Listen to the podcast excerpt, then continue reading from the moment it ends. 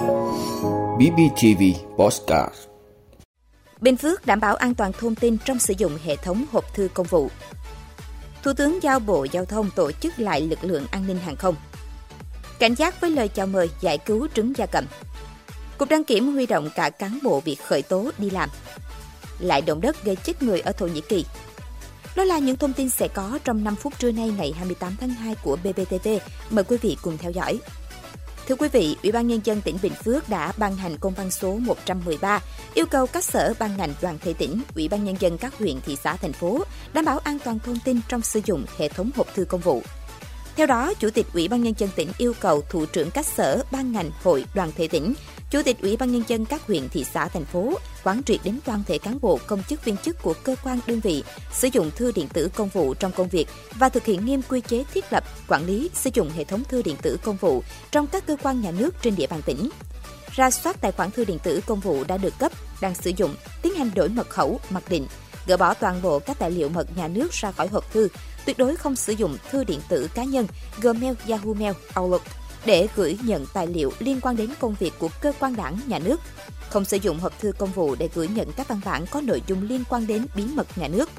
Ra soát cập nhật thông tin đăng ký mới, cấp đổi thông tin hoặc có yêu cầu xóa hộp thư công vụ của cá nhân tổ chức.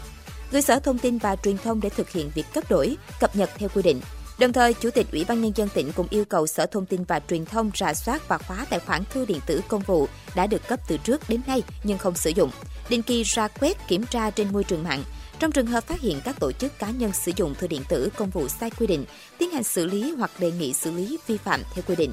Theo dõi thống kê tình hình sử dụng thư điện tử công vụ của các cơ quan đơn vị địa phương, định kỳ 6 tháng trước ngày 30 tháng 6 và 30 tháng 12 hàng năm, hoặc đột xuất tổng hợp báo cáo Ủy ban nhân dân tỉnh. Trong quá trình thực hiện, nếu có khó khăn vướng mắt yêu cầu các cơ quan đơn vị liên hệ Sở Thông tin và Truyền thông, hotline 0844 689 393 hoặc email hỗ trợ a bình phước.gov.vn để được hỗ trợ hướng dẫn. Thưa quý vị, Thủ tướng vừa giao Bộ Giao thông Vận tải tổ chức lại lực lượng kiểm soát an ninh hàng không độc lập, không cổ phần hóa, thay vì lực lượng này đang được tổ chức trực thuộc doanh nghiệp quản lý khai thác cảng hàng không, sân bay. Định hướng này cũng được Bộ Giao thông Vận tải đưa vào đề xuất sửa đổi luật hàng không dân dụng. Hiện, lực lượng kiểm soát an ninh hàng không tại các cảng hàng không, sân bay do Tổng công ty Cảng hàng không Việt Nam ACV quản lý, điều hành. Điều này dẫn tới một số bất cập do an ninh tại các sân bay gắn liền với Bộ Quốc phòng an ninh và đảm bảo trật tự xã hội. Bộ Giao thông Vận tải từng nhiều lần đề xuất tách lực lượng an ninh hàng không thành đơn vị độc lập trực thuộc bộ này điều hành trực tiếp. Tại chỉ thị về việc nâng cao năng lực công tác đảm bảo an ninh an toàn hàng không trong tình hình mới vừa được Thủ tướng ban hành, Thủ tướng đã giao Bộ Giao thông Vận tải chủ trì chỉ đạo tổ chức lại lực lượng kiểm soát an ninh hàng không. Bộ Giao thông Vận tải được giao xây dựng và đề xuất Thủ tướng việc tổ chức lực lượng kiểm soát an ninh hàng không để cung cấp dịch vụ theo thông lệ quốc tế, thực hiện nhiệm vụ chính trị theo nguyên tắc độc lập, thống nhất, chuyên nghiệp, không cổ phần hóa. Bộ Giao thông Vận tải cũng được giao phối hợp và đề xuất với các đơn vị liên quan nghiên cứu, xây dựng cơ chế, quy định mở các khóa đào tạo chính quy tại các trường của Bộ Công an, Bộ Quốc phòng cho chỉ huy, quản lý, điều hành lực lượng, kiểm soát an ninh hàng không, giám sát viên an ninh hàng không. Thưa quý vị, Hiệp hội chăn nuôi gia cầm Việt Nam VIPA vừa có công văn số 02 gửi các doanh nghiệp đơn vị thuộc Hiệp hội chăn nuôi gia cầm Việt Nam về việc phòng chống dịch cúm gia cầm. Công văn nêu rõ trong thời gian gần đây, tại Campuchia đã phát hiện ca tử vong trên người do virus cúm gia cầm AH5N1.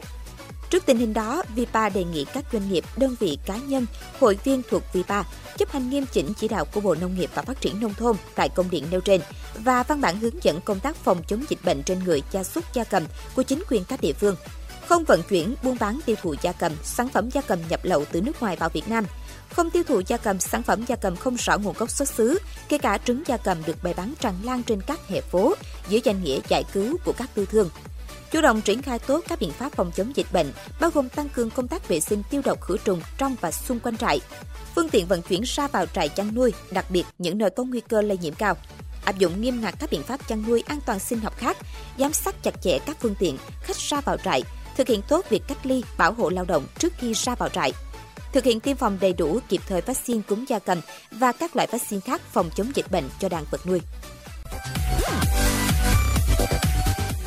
quý vị, Phó Cục trưởng Cục Đăng kiểm Việt Nam Nguyễn Tô An lo ngại nguy cơ đứt gãy đối với hệ thống đăng kiểm khi số lượng đăng kiểm viên thiếu hụt trầm trọng, phải để cả người bị khởi tố nhưng chưa bị tạm giam đi làm. Thống kê của Cục Đăng kiểm Việt Nam đến ngày 26 tháng 2, trên toàn hệ thống có khoảng 1.500 đăng kiểm viên đang làm việc. Để duy trì hoạt động cho toàn bộ hệ thống kiểm định xe cơ giới, cần ít nhất 1.986 đăng kiểm viên. Như vậy, đang thiếu khoảng 486 đăng kiểm viên.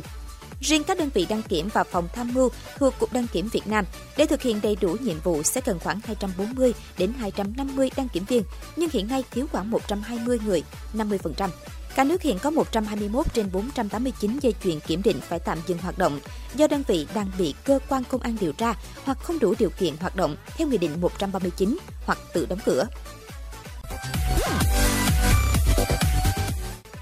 Thưa quý vị, một trận động đất mạnh 5,6 độ đã xảy ra ở miền đông Thổ Nhĩ Kỳ ngày 27 tháng 2, khiến 22 tòa nhà đổ sập. Theo lãnh đạo cơ quan ứng phó khẩn cấp AFAD, trận động đất khiến ít nhất một người thiệt mạng và 69 người khác phải nhập viện. Ít nhất 22 tòa nhà đã đổ sập và AFAD đã gửi một đội cứu hộ đến khu vực này. Tâm chấn của trận động đất nằm ở độ sâu 6,9 km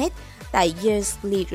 thuộc tỉnh Malatya. Malatya là một trong những tỉnh của Thổ Nhĩ Kỳ bị ảnh hưởng nghiêm trọng bởi trận động đất kép ngày 6 tháng 2. Thảm họa này đã cướp đi sinh mạng của hơn 50.000 người ở Thổ Nhĩ Kỳ và Syria, đồng thời gây thiệt hại nặng nề ở cả hai quốc gia. Nhiều tòa nhà đã bị suy yếu do trận động đất kép, làm tăng nguy cơ sụp đổ trong các cơn dư chấn tiếp theo.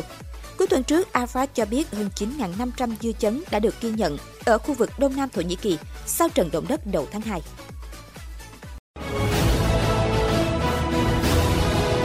Vị đã luôn ủng hộ các chương trình của Đài Phát thanh truyền hình và báo Bình Phước. Nếu có nhu cầu đăng thông tin quảng cáo ra vặt, quý khách hàng vui lòng liên hệ phòng dịch vụ quảng cáo phát hành số điện thoại 02713 887065. BBTV, vì bạn, mỗi ngày.